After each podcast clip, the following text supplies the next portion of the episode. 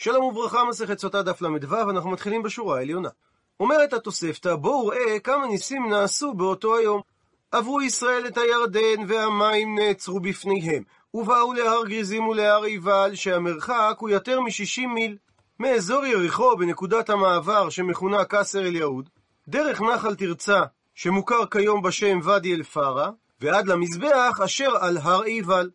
ובמהלך כל המסע הזה, ואין כל בריאה יכולה לעמוד בפניהם, וכל העומד בפניהם מיד נטרז, מתקלקל מרעי, דהיינו משלשל, והמקור לכך שנאמר נקרא בפנים, את אימתי אשלח לפניך, והמותי את כל העם אשר תבוא בהם, ונתתי את כל אויביך אליך עורף. הוא מסביר רש"י שפירוש המילה והמותי זה לשון מהומה וערבוב הגוף ומה שבתוכו.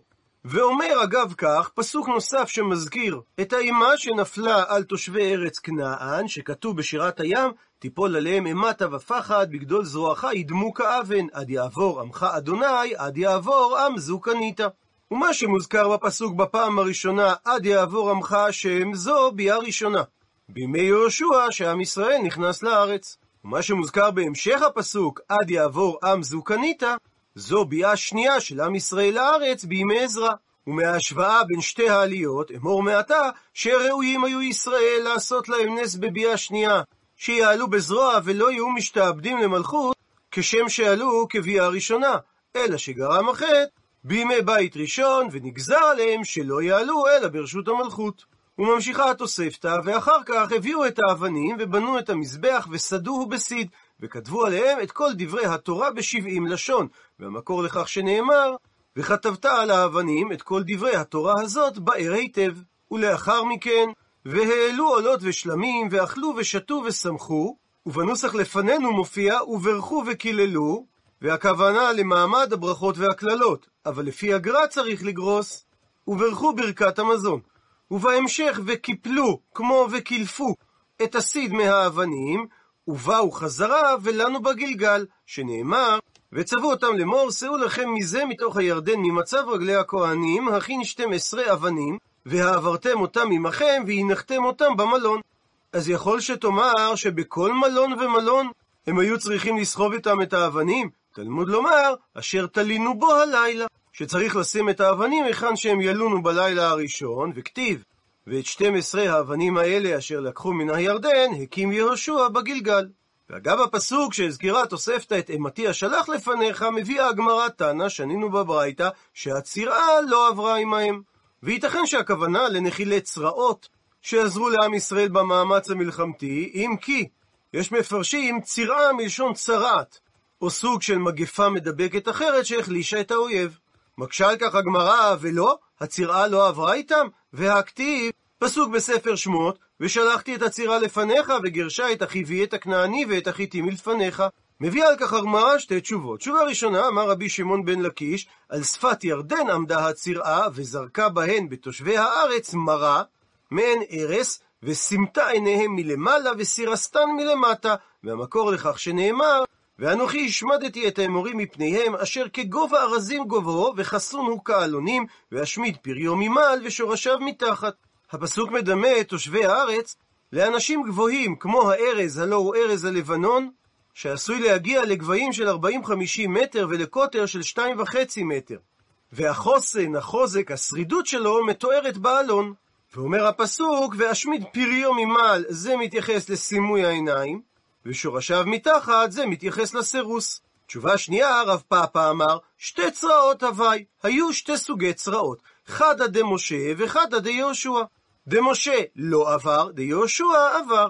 הצירעה של משה עזרה במלחמות ישראל בעבר הירדן המזרחי, והיא אכן לא עברה את הירדן. הצירעה של יהושע סייעה למלחמות ישראל בעבר הירדן המערבי, והיא עברה את הירדן. ציטוט מהמשנה, שישה שבטים עלו לראש הר גריזים וכולי. שואלת הגמרא, מהי הכוונה והחציו? שכתוב בפסוק, וכל ישראל וזקניו ושוטריו ושופטיו עומדים מזה ומזה לארון נגד הכהנים הלוויים נושא ארון ברית אדוני כגר כאזרח חציו אל מול הר גריזים והחציו אל מול הר עיבל כאשר ציווה משה עבד אדוני לברך את העם ישראל בראשונה ושואלת הגמרא מה בא הפסוק להדגיש כאשר הוא אמר והחציו האם הוא התכוון לחציו המיוחד או לחציו הנזכר במקום אחר? עונה על כך אמר רב כהנא כדרך שחלוקים כאן על ההרים, כך היו חלוקים באבני אפוד. שעל כתפות האפוד בבגדי כהן גדול היו שתי אבנים טובות, ואמרה התורה ששישה משמותם על האבן האחת ושישה משמותם על האבן השנית. ואמר רב כהנא שאותם שישה שבטים שעמדו על הר גריזים, הם היו כתובים על אבן אחת, ושישה שבטים שעמדו על הר עיבל, הם היו כתובים על האבן השנית. ולכן נקט הפסוק לשון מיוחדת והחציו, כדי ללמד שמדובר על אותו חצי החקוק באחת מן האבנים. מקשה הגמרא מאיתי וקושייה ממקור תנאי על דברי רב כהנא שאומרת הברייתא, שתי אבנים טובות היו לו לכהן הגדול על כתפיו, אחת מכאן ואחת מכאן, ושמות 12 שבטים כתוב עליהם, שישה על אבן זו ושישה על אבן זו, והמקור לכך שנאמר, שישה משמותם על האבן האחת, ואת שמות השישה הנותרים על האבן השנית כתולדותם. הוא מדייק תנא קמא, מסמיכות המילה כתולדותם למילה השנית, שרק על האבן השנייה היו השבטים מסודרים כתולדותיו, ולא היו מסודרים השבטים על הראשונה כתולדותם, והסיבה לדבר, מפני שיהודה מוקדם. מסביר רש"י, כתולדותם הכוונה כסדר לדתן. על האבן השנייה היו את ששת הילדים האחרונים של יעקב כסדרן, גד ואשר, יששכר וזבולון, יוסף ובנימין, שזה סדר לדתן. וששת השבטים הראשונים נכתבו על האבן הראשונה, אבל יהודה היה ראשון, ואחר כך ראובן, שמעון ולוי, דן ונפתלי. וחמישים אותיות היו סך הכל על שתי האבנים, עשרים וחמש אותיות על אבן זו, ועשרים וחמש אותיות על אבן זו. ולקמן תקשה הגמרא, שבשמות ששת השבטים על האבן השנייה יש רק 24 אותיות. רבי חנינא בן גמליאל חולק על תנא קמא, והוא אומר, הפכנו דף, שלא כדרך שחלוקים בחומש הפקודים, שהוא ספר במדבר, שנסדרו השבטים בראשו, אלה שמות האנשים אשר יעמדו וכולי, אז לא כך היו חלוקים באבני אפוד, אלא היו חלוקים באבני האפוד, כדרך שחלוקים בחומש השני, דהיינו, בתחילת פרשת שמות. כיצד? בני לאה כסדרן, בני רחל, אחד מכאן, דהיינו בהתחלה של הרשימה, ואחד מכאן בסוף הרשימה, ובני השפחות באמצע. ואלא לפי הפירוש הזה, מה אני מקיים, כיצד אני אסביר את המילה כתולדותם? הכוונה, כשמותם שקרא להם אביהם, ולא כשמות שקרא להם משה. זאת אומרת, כותבים ראובן ולא ראובני, שמעון ולא שמעוני, דן ולא הדני, גד ולא הגדי. לסיכום, לפי תנא קמא, פירוש המילה כתולדותם זה לפי סדר ההולדה, למעט יהודה, שנכתב ראשון על האבן של כתף ימין. כך שסדר השמות היה יהודה, ראובן, שמעון, לוי, דן, נפתלי, ועל האבן השנייה גד, אשר, יששכר, זבולון, יוסף, בנימין. רבי חנינא בן גמליאל לעומת זאת מסביר שפירוש המילה כתולדותם זה לפי השמות שקרא להם יעקב, וסדר הכתובה הוא כדרך שהם חלוקים בחומש השני. אז על האבן בכתף ימין, ראובן, שמעון, לוי, יהודה, יששכר, זבולון, שאלו בני לאה, ועל האבן בכתף שמאל, בנימין בהתחלה, יוסף בסוף, ובאמצע בני השפחות, דן נפתלי, גד אשר. עד לכאן לשון התוספתא, ואם כך, טיובתא דרב כהנא. ישנה קושייה על דברי רב כהנא, שאמר שסדר השמות על אבני החושן היה כסדר חלוקת השבטים על הר גריזים והר עיבל. שעל הר גריזים עמדו שמעון, לוי, יהודה, יששכר, יוסף ובנימין, ועל הר עיבל עמדו ראובן, גד ואשר, וזבולון, דן ונפתלי. ואין תנא בתוספתא שסובר שזה היה סדר השמות על אבני האפוד. ואכן מסיימת הגמרא טיובתא. קושייה חזקה על דברי רב כהנא ונדחים דבריו. ואלא, אז אם כך חוזרת השאלה, מהי והחציו? מביאה הגמרא תנא, שנינו בברייתא, חציו של מול הר גריזים היה מרובה מחציו של הר עיבל, מפני שלוי היה למטה. כי זקני כהונה ולוויה היו עם אהרון בין שני הערים. ולכן נקט הפסוק לשון והחציו אל מול הר עיבל, כי הכוונה לממועט שבחציו. מקשה הגמרא אדרבה, בדיוק להפך, הרי מפני שלוי היה למטה, אז העומדים על הר גריזים בצרי להו, היו פחות מכמות השבטים שעמדה על הר עיבל, ולא יותר. מסבירה הגמרא הכי כאמר, כך התכוונה ברייתא לומר, שאף על פי שלוי היה למטה, למרות זאת, החצי שעמד על הר גריזים היה מרובה מהחצי של העם שעמד על הר עיבל, מפני שבני יוסף היו עמהם, ובני יוסף היו מרובים. והמקור לכך שהם היו מרובים, שנאמר, וידברו בני יוסף את יהושע לאמור, מדוע נתת לי נחלה גורל אחד וחבל אחד, ואני עם רב, עד אשר עד כה ברכני אדוני. מביאה הגמרא את תשובת יהושע לבני יוסף, ויאמר עליהם יהושע, אם עם רב אתה, עלה לך היערה. מה התכוון יהושע? אמר להם כך, לכו והחביאו עצמכם ביערים, כדי שלא תשלוט בכם עין הרע. אמרו לו בני יוסף, זר עדי יוסף לא שלת בעין הבישה. אנחנו לא חוששים מהעין הרע, כי בזרעו של יוסף לא שלטת עין הרע. והמקור לכך דכתיב, בן פורת יוסף, בן פורת עלי עין, בנו צעדה עלי שור. כאשר פשט הפסוק הכוונה שליוסף יש חן מיוחד בעיני כל רועיו, ואמר רבי אבאו, אל תהי קורא עלי עין, אלא עולה עין. והכוונה, מה נמצא למעלה ממה? שבני יוסף עולים על העין, ואין העין עולה עליהם. כך שהם גוברים גם על העין הרע. רבי יוסי ברבי חנינא אמר, שהמקור שאין עין הרע שולטת בזרעו של יוסף, מהכה, מזה שנאמר בברכת יעקב, המלאך הגואל אותי מכל רע יברך את הנערים, ויקרא בהם שמי ושם אבותי אברהם ויצחק, וידגו לרוב בקרב הארץ. מה דגים שבים, מים מכסים עליהם, ואין העין שולטת בהם, ולכן הם מתרבים, אף זרעו של יוסף, אין העין הרע שולטת בהם. וחוזרת עכשיו הגמרא לדון בדברי הברייתא מסוף העמוד הקודם, שאמרה שבשמות השבטים שהיו כתובים על אבני האפוד, היו חמישים אותיות. שואלת הגמרא, הני חמישים אותיות? חמישים נקי חד האביין, הרי יש חמישים פחות אחת. עונה על כך, אמר רבי יצחק, שיוסף הוסיפו לו אות אחת של שמו, שנאמר, פסוק בתהילים, עדות ביוסף שמו בצאתו על ארץ מצרים, שפת לא ידעתי אשמע.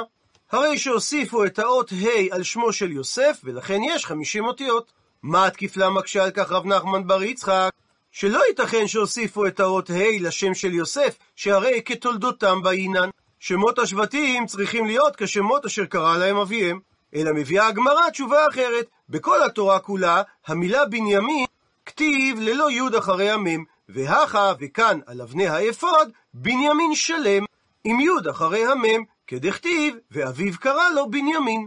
ולכן סך הכל יש חמישים אותיות על אבני האפוד. ואגב שהזכרנו את הפסוק עדות ביוסף שמו, אמר רב חנה בר ביזנא, אמר רבי שמעון חסידה. יוסף שקידש שם שמיים בסתר, הוסיפו עליו אות אחת משמו של הקדוש ברוך הוא, יהודה שקידש שם שמיים בפרהסיה, נקרא כולו על שמו של הקדוש ברוך הוא. שליוסף הוסיפו את האות ה', כפי שכתוב בפסוק, עדות ביהוסף שמו, לעומת יהודה, שבשמו משולבות אותיות השם, י"ק ו"ק. ושואלת הגמרא, יוסף מהי? איזה קידוש שם שמיים הוא עשה בסתר? עונה הגמרא, דכתיב, נקרא בפנים, ויהי כהיום הזה, ויבוא הביתה לעשות מלאכתו, ואין איש מאנשי הבית שם בבית. ועל כך אמר רבי יוחנן, מלמד ששניהם, גם יוסף וגם אשת פוטיפר, לדבר עבירה נתכוונו, ומה שאמר הפסוק, שהוא בא הביתה לעשות מלאכתו, הכוונה לתשמיש. ציטוט מהפסוק, ויבוא הביתה לעשות מלאכתו, נחלקו בדבר רב ושמואל. חד אמר לעשות מלאכתו ממש, והוא לא התכוון לדבר עבירה. וחד אמר, כדברי רבי יוחנן, לעשות צרכיו נכנס. ובהמשך כתוב, ואין איש מאנשי הבית, וגומר, שואלת הגמרא, אפשר בית גדול כביתו של אותו רשע, לא היה בו איש? עונה הגמרא, תנא דבר רבי ישמעאל, שנינו על כך בבית המדרש של רבי ישמעאל, שאותו היום יום חגם היה, זה היה איזה יום עבודה זרה של המצרים שם, והלכו כולם לבית עבודת כוכבים שלהם, והיא, אשת פוטיפר, אמרה להם חולה היא. למה? כי אמרה, אין לי יום שנזקק ליוסף כיום הזה. ועל הפסוק, ותתפסהו בבגדו לאמור, שכבה עמי, ויעזוב בגדו בידיו וינוס ויצא החוצה. אומרת הגמרא, באותה שעה בת דיוקנו של אביו ונראתה לו בחלון, אמר לו, יוסף, עתידים אחיך שיכתבו על אבני אפוד, ואתה ביניהם, רצונך שימחה שמך מביניהם ותיקרא רועה זונות? דכתיב, פסוק במשלי, איש אוהב חוכמה ישמח אביו, ורועה זונות יאבד הון. שאדם שעוסק בזנות, מאבד את שמו הטוב.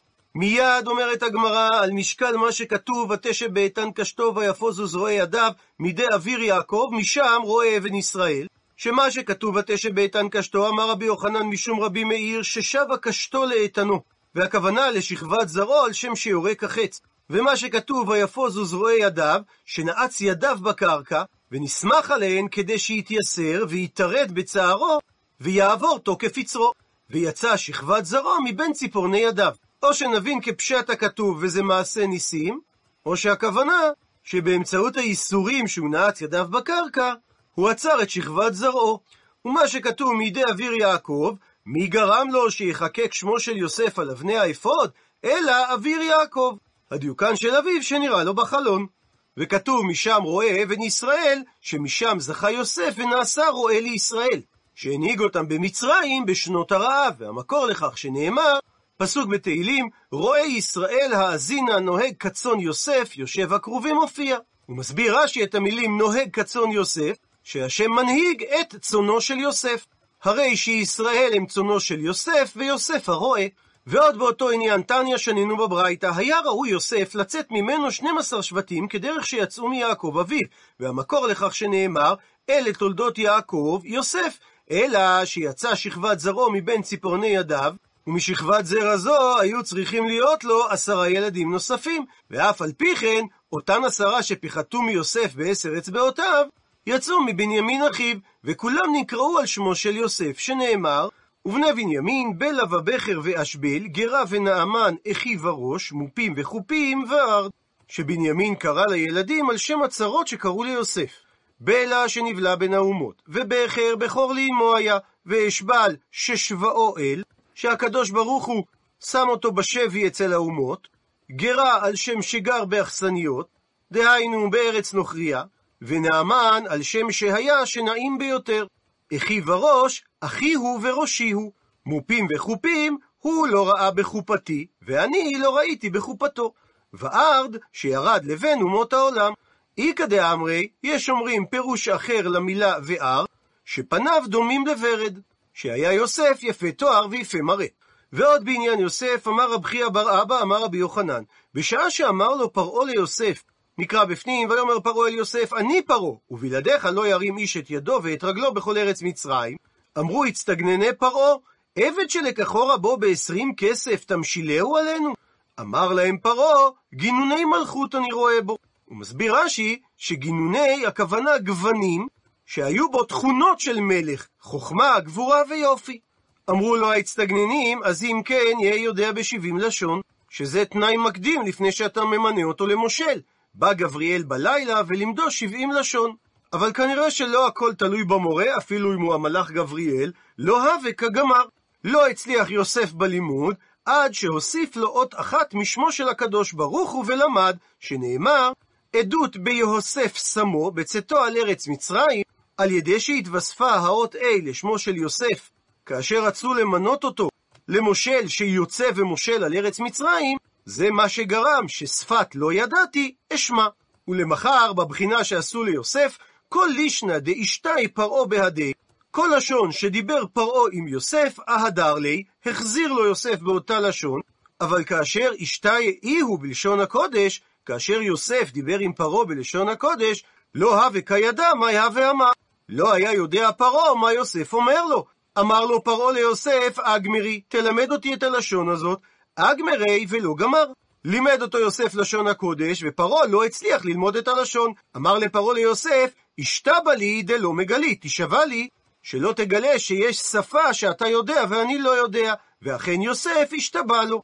וזה מסביר את מה שאומר הפסוק, שלאחר שיעקב נפטר, כי אמר לי יוסף לפרעה, אבי השביעני לאמור, הנה אנוכי מת בקברי אשר קריתי לי בארץ כנען, שמה תקברני, ועתה אעלה נא ואקברה את אבי ואשובה. ואמר לו פרעה ליוסף, זילאית של השבועתך. לך הישאל לחכמים שיתירו עליך את השבועה שנשבעת לאביך.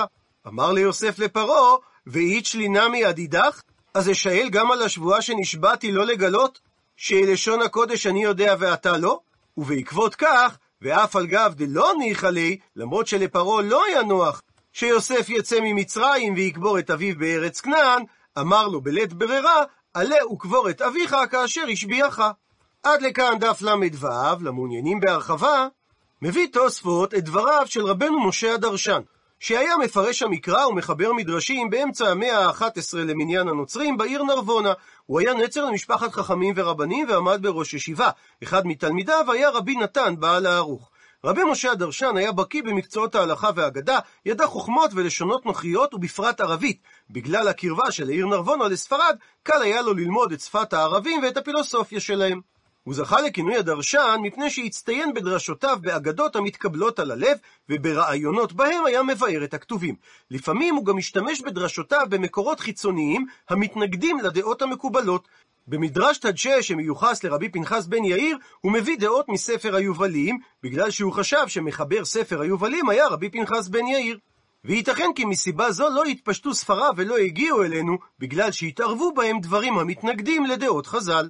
ודייק רבי משה הדרשן מהפסוק, ואין איש מאנשי הבית שם בבית, דמשמע שדווקא מאנשי הבית לא היה שם, אבל איש אחר שלא מאנשי הבית, כלומר, מישהו שהוא חלוק ומופלק מתורת אנשי הבית, כן היה שם, וזו הייתה דמות דיוקנו של אביו של יוסף. ובנוסף לכך, אולי מזה שכתוב שאין איש מאנשי הבית שם בבית, אולי דייקו שבבית עצמו לא הייתה דמות יעקב, אלא שהייתה נראית לו בחלון.